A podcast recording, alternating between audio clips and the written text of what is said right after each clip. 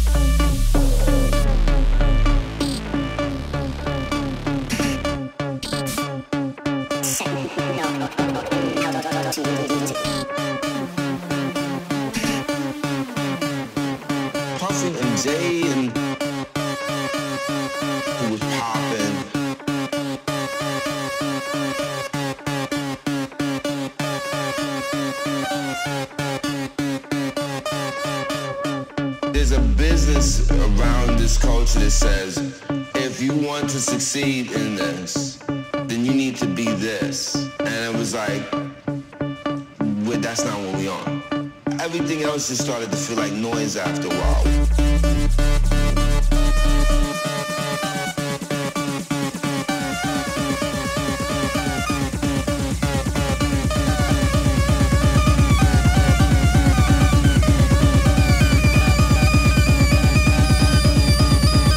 Business techno and tapas.